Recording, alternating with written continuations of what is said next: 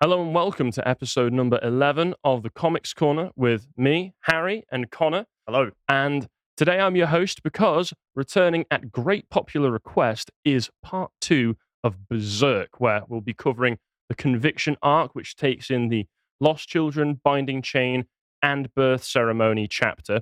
And I just want to say as well that it is returning new and improved with our gorgeous background, which our editor Jack has very kindly made up for us and uh, it is looking rather tasty. Yeah. It? Yeah, he's he's even decided to animate the brand of sacrifice in the middle, as you'll see in the wide shot. Yeah, the wide shot is. edits in. So thanks very much.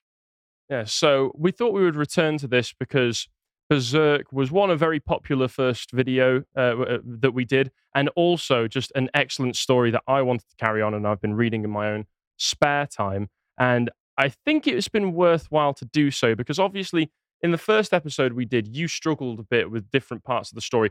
Understandably so, because Berserk is known as a very difficult story to get through. It's a horror manga, as well as medieval fantasy and just outright high fantasy and low fantasy at times. It mixes all of these bits together.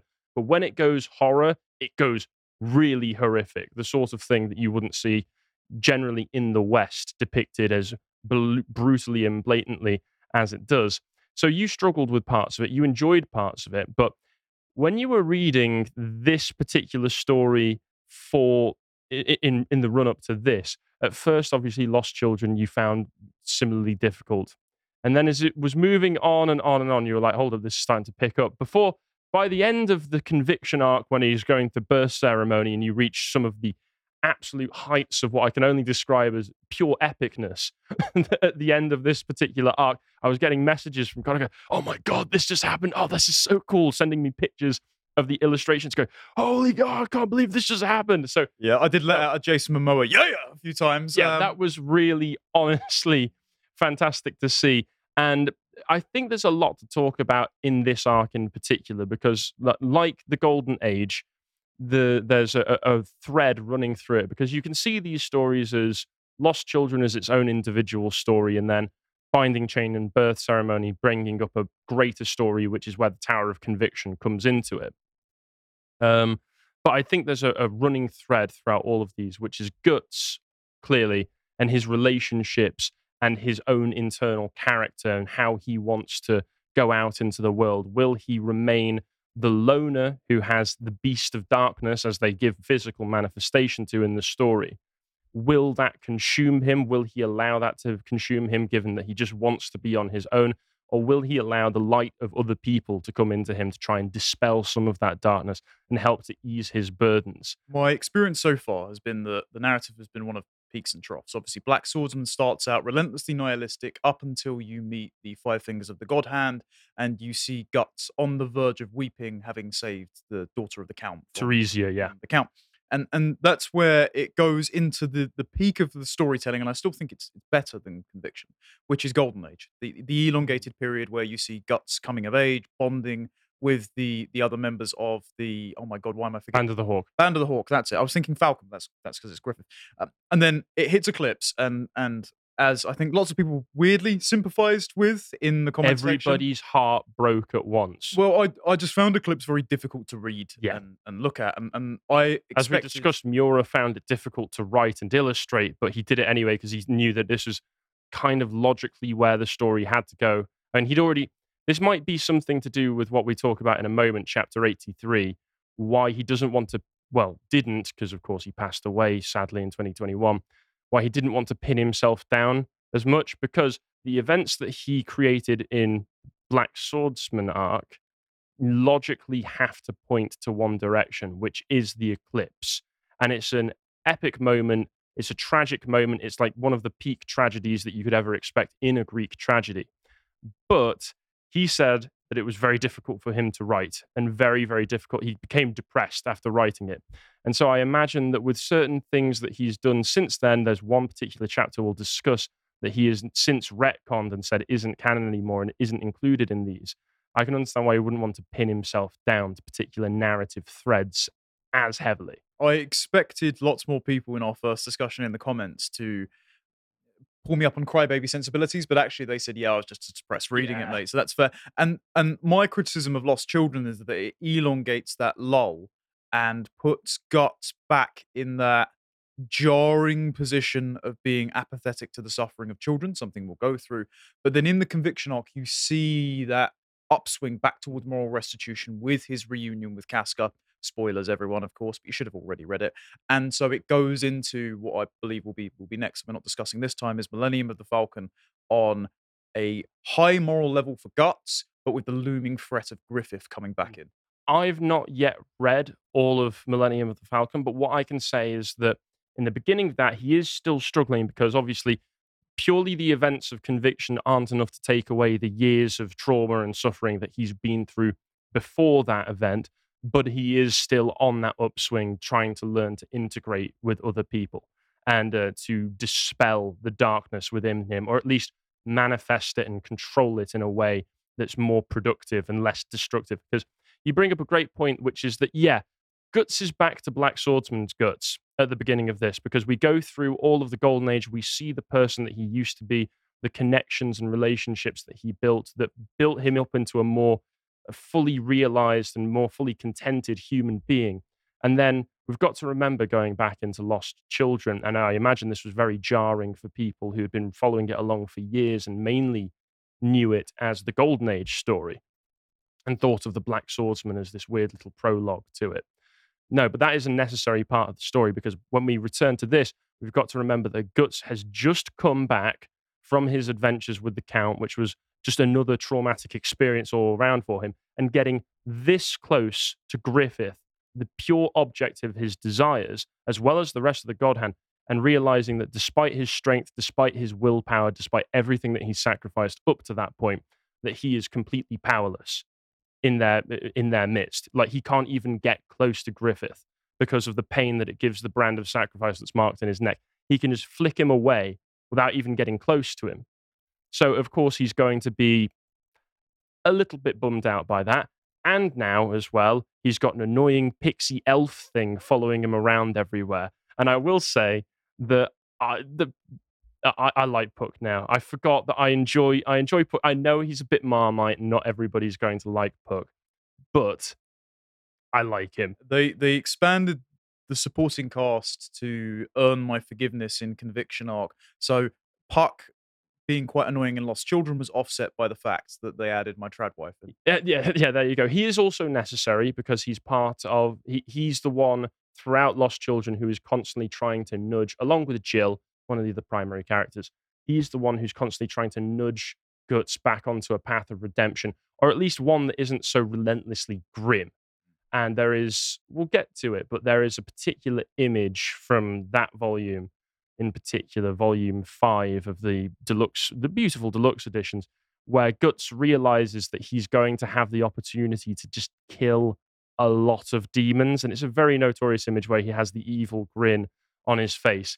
And it's simultaneously badass and also completely terrifying because you shouldn't be that thrilled purely at the thought of being able to kill something because that's what he is doing there. He's going to relish in it. And once again, this is Guts at his most nihilistic. But to get into the story, so we're introduced at first, for the first time, to the Holy Iron Chain Knights, led by Connor's uh, one and only Miss Farnese, Lady Farnese, a member of the, I think they're called the Vandaminian family from the Holy City. They are on. They are the ceremonial army force of the um, of the Holy See, who uh, are the uh, based in the Holy City, and they seemed very much to just be like mostly a one for one for the Vatican and the Catholic Church. She's a blonde trad calf with daddy issues. Many such. And she's a complete larper who actually doesn't believe anything that she says she does. total sexual degenerate. Yeah.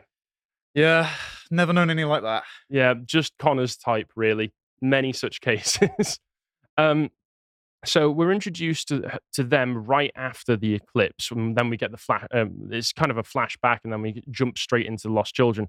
But the world is starting. Everybody saw the eclipse happen, and everybody wondered what it meant. So they were sent out to try and investigate the circumstance of why that was, and they come across the remains of the band of the Hawk in the in the large pool of water that the eclipse occurred in, and you just got blood and guts everywhere. And they, for the rest of the story, until they finally meet with Guts, are on Guts's trail because they're following these tales of the Black Swordsman, the man who, wherever they go, there's been supernatural events that they've heard from the locals, and there's always a pile of corpses. We can presume as well that in their travels they found the Count and what happened to the, the city the Count was in. I don't think they ever mention exactly what the name of that place is, but they probably find the weird serpent guy from the very first tale. They find the remains of the Count, and they probably spoke to Theresia, found that she'd just been completely traumatized by the entire situation.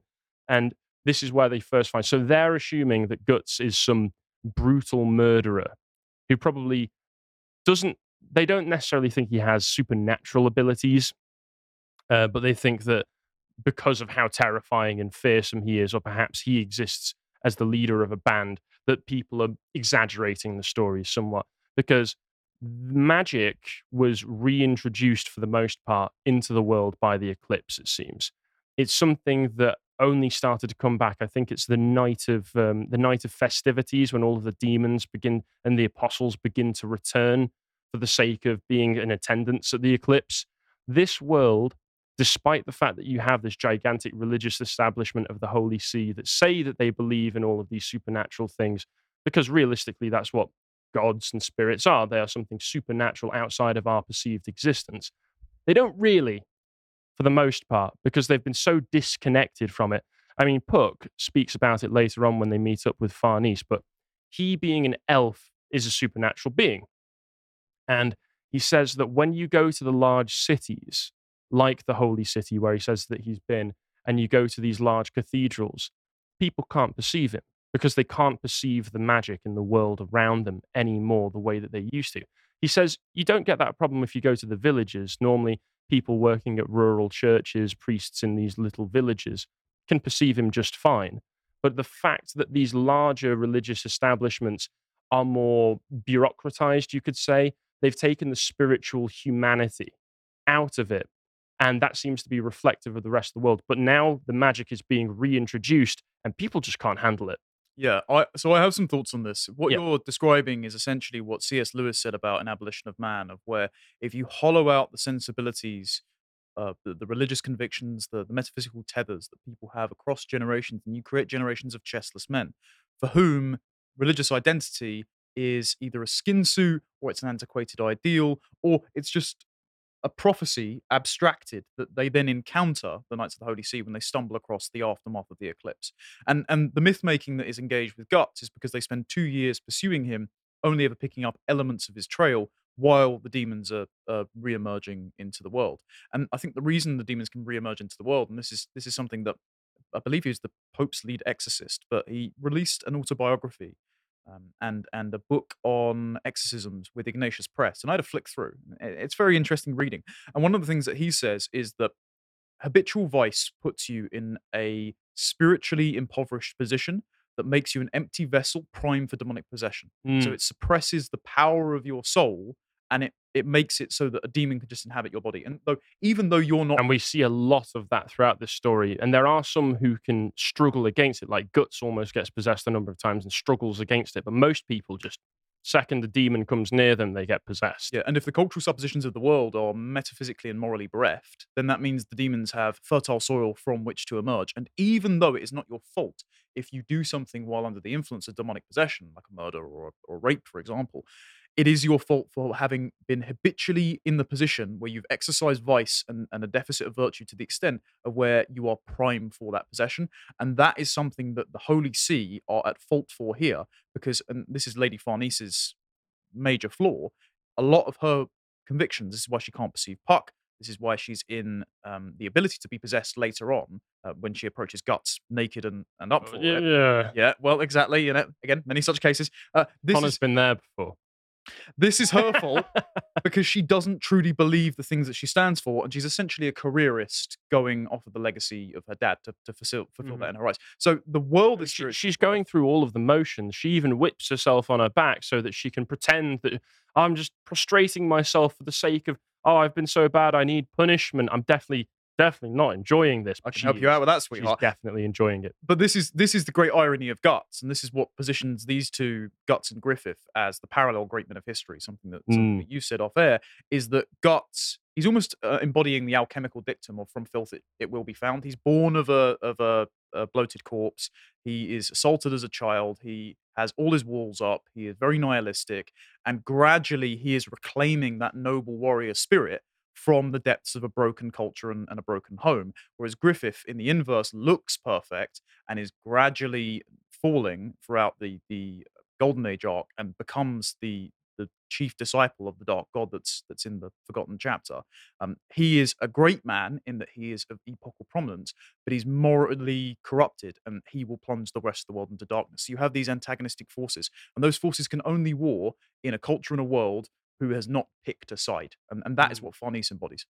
Okay, seeing as you've mentioned the two great men of history, shall we talk a little bit about chapter 83, the do. chapter that Miura has since decided well, had since decided he didn't want reprinted, he didn't want to be considered canon because it tied him down a little bit too much to events that might have to happen later on in the story. But I do think still does Im- um, it like it, it informs some of the rest of the story as we see it. And as far as I'm aware from what I've read going forward and from what I've seen other people discuss online, nothing in the rest of the story really contradicts it. And we know that the idea of evil, that being the god that Griffith meets while he's going through the eclipse, is still canon because we do see a brief glimpse of it at the end of the chapter. Because there's the chapter where he's seeing everything that he had sacrificed up until that point so that he would be able to achieve the greatness that he does. And he's um, uh, swirling through the darkness and the feelings and the thoughts of the masses. And then he comes across what looks like a giant band of flesh. And it was the chapter immediately after that where you see what that was and you see the discussion in chapter 83 that Miura later decided, no, I don't want this. But we read it anyway because, sorry, Miura, it sounded really interesting. And also, once again, if it doesn't contradict, I thought it would inform people. I've seen some people talk about this chapter as though, oh, you know, all it does is really confirm things that we already knew. But I think, um, so it doesn't really matter. I don't know why he decided to make it non canon. I think I do because it's not just the discussion that Griffith has in that situation with the idea of evil that's informative, it's also the visuals that are shown. I think because we find that the idea of evil is what looks like a gigantic heart with valves taking in the swirling thoughts and feelings, and we see that the swirl that it's in is the same swirl that they end up in at the end of the Black Swordsman arc. So that connects all the way back to there, and we we must assume that at the end of the Black Swordsman arc, that's the realm that they were in while Guts was trying to confront Griffith and the rest of the God Hand. But also, I think something very, very important is that you've got to notice that this giant heart has two spiraling helixes going down off of the base of the heart into the rest of the swirl. And the Holy See and their idol that they worship is the hawk, with what's coming off of the end of that a swirling double helix going on underneath it. And so I think that this is an obvious and clear visual indication that these two things are connected. Either that the Holy See has misinterpreted what they are worshipping, and we do know that they are worshipping something that is real because they do have prophecies that line up. That's one of the reasons that the Holy Iron Chain Knights are after Guts in the first place, is because there has been a prophecy foretold that there will be, I think it's the um, Hawk of Darkness or the Wolf of Darkness, whatever they refer I have it to here. as I-. So it is the angel is the hawk of darkness, the Yeah. master of the sinful black sheep, the king of the blind white sheep, and he shall call down upon the world an age of darkness. That's it. Yeah, they think that they're following after the Hawk of Darkness being Guts and the Hawk of Light, because later on you get the dream at the beginning of the birth ceremony that everybody gets at the same time throughout all of Midland and throughout all the lands that we see, where they all get the same dream of the Hawk of Light. Everybody assumes that that's Griffith, but Griffith was only given that power through the idea of evil, which should be the inverse of what it is that they're referring to. So it could be perhaps that this prophecy they've misinterpreted it and got it the wrong way around. And Guts is actually the Hawk of Light, even though he would not appear to be so to most people. But I think it suggests two things because the image that you see of the idea of evil, the the double helix is spiraling off into the distance, and you don't see what's at the other end of it. Perhaps what's at the other end of it, if it does have a separate end, is the God that the Holy See are, worshipping, which would be the idea of goodness, the idea of light, because they would be two uh, two different ends of a single spectrum, one of goodness and kindness, one of evil and darkness and malevolence. Or, I think, and this would be very interesting because what the what the idea of evil tells Griffith is that he was manifested purely through the desire and uh, necessity of people to have a reason for the suffering and the nihilism and the uh, careless disasters that visit them in all of their lives, which is very interesting. That the idea is that there is some spiritual dimension that has all of their spirits and feelings and souls in it, but that uses them to manifest itself as its own God. So they create their own God. Very almost Nietzschean in the, the idea of the mass man creates what the mass man experiences. And thus, the idea of evil explains that it created Griffith to be some kind of leader for the mass man, for the people going into to to like not even necessarily to do anything in particular because it explicitly tells Griffith do as you will, which is very interesting.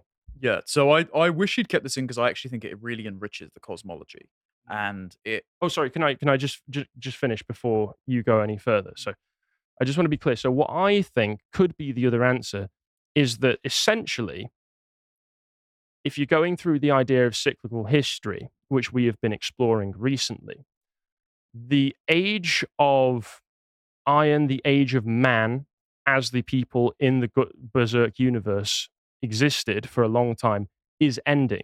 And we're entering a new age of magic. You could call it a new age of heroes if you wanted to.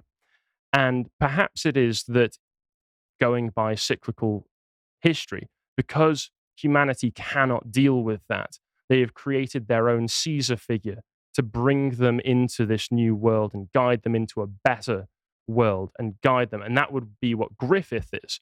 Griffith is the hero to be embodied as chosen by the people, by the peasants, by the desires of those who are suffering. Whereas Guts, opposite to that, and why it is that Guts, because it seems to be that there's a lot of determinism going on within this universe. The idea of evil wills something because it's the will of the people, and then it happens.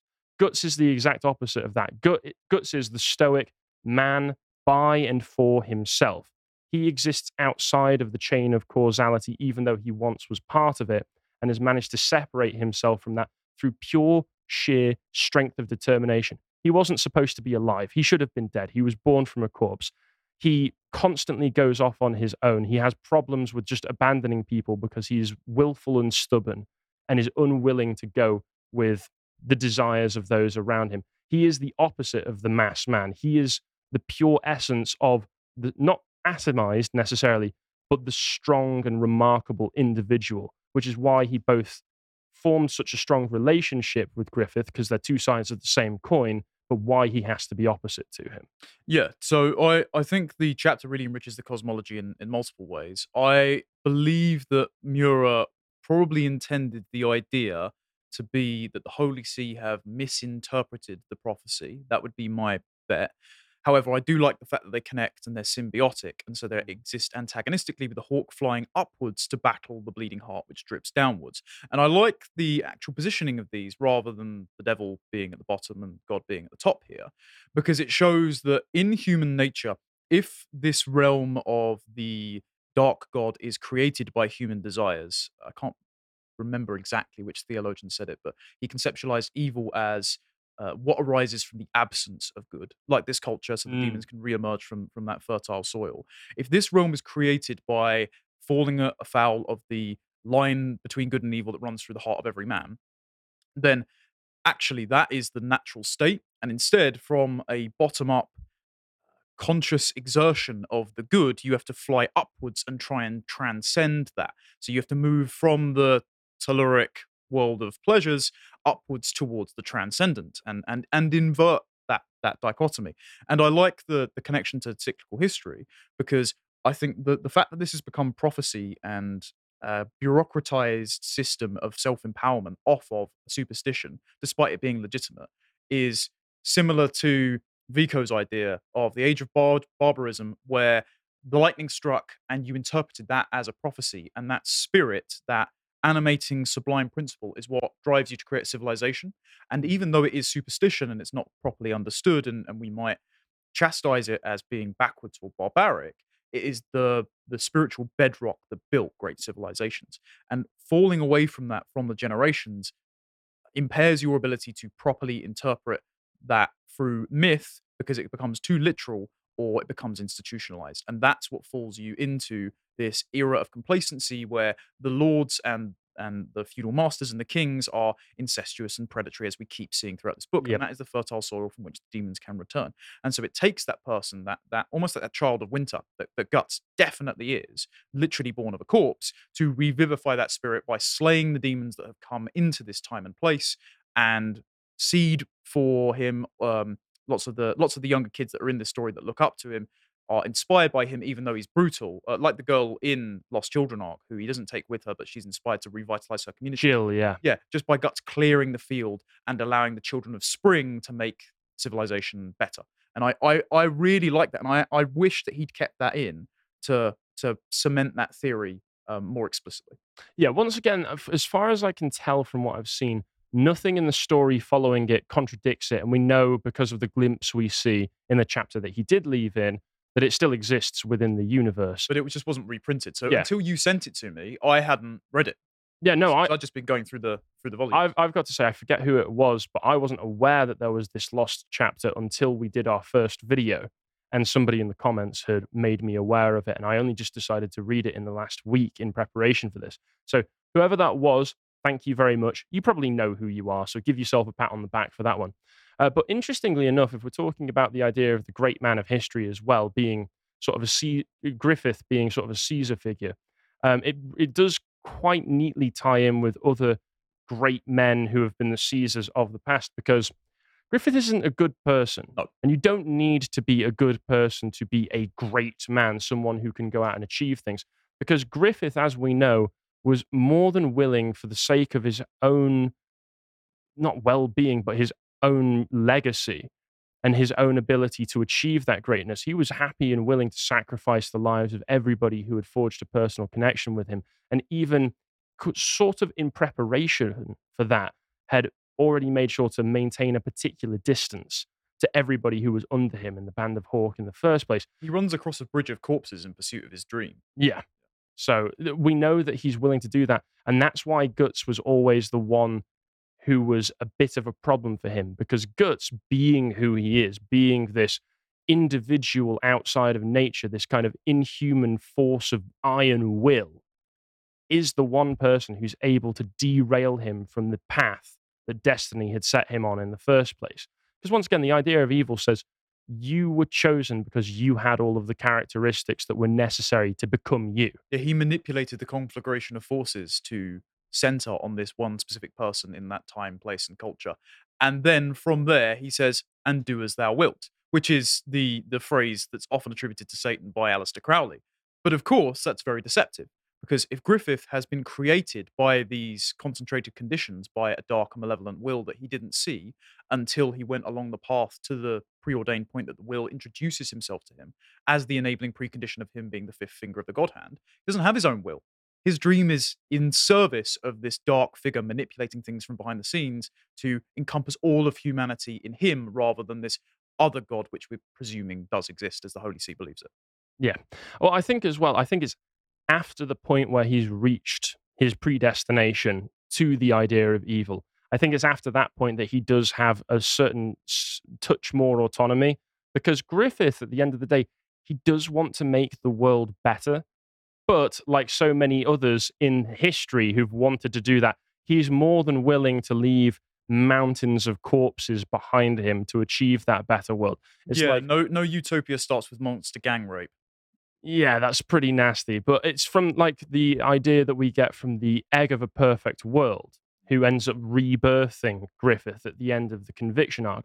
His wish, when he received the Behelit and almost died being drowned by literally by corpses, being suffocated by them, was to become the egg that would birth the perfect world. And what is it that comes from that? It's Griffith, because Griffith, at the end of the day, still, well, one, he's achieved ultimate power. He's literally a supernatural being, second only to probably the idea of evil. We don't know what the hierarchy within the God Hand is. It seems that, I forget his name, the brain Cenobite with his lips peeled back. It seems that he's the leader of them. I think his name's Vortex or something. But Griffith, we don't know how powerful they are compared to one another. I would imagine that Griffith is particularly powerful. The interesting thing about that egg, though, is it comes back to what the the Catholic exorcist says: is that if you are devoid of belief and virtue, then you can only ever be the conduit or the vessel Mm. for another darker power. And so the the the egg that is a very pitiful figure that was dejected for how he looked and cast out and abused, he doesn't have any ambition of his own, only instead to be the gateway through which a darker, more superior force can come to fruition. And and so he is Well, ripe for that possession by Griffith. He was a pure product of his environment. It's kind of in a similar way to Guts, in that he seems to have been born of death and cast out into the world on his own. But he's missing what Guts had, not just the circumstances that Guts was born into, where he happened to be picked up by a band of roving mercenaries. He also just doesn't have the will to survive that Guts does, where Guts would see a challenge and stand up to it and go at it full force to the point where, you know, Guts very often throughout this, if he's out of limbs to be able to use to throw a weapon or to defend himself, he will just bite down on something. He's willing to destroy himself purely to survive and get to the end of the day. This guy just gave up. To watch the full video, please become a premium member at lotuseaters.com.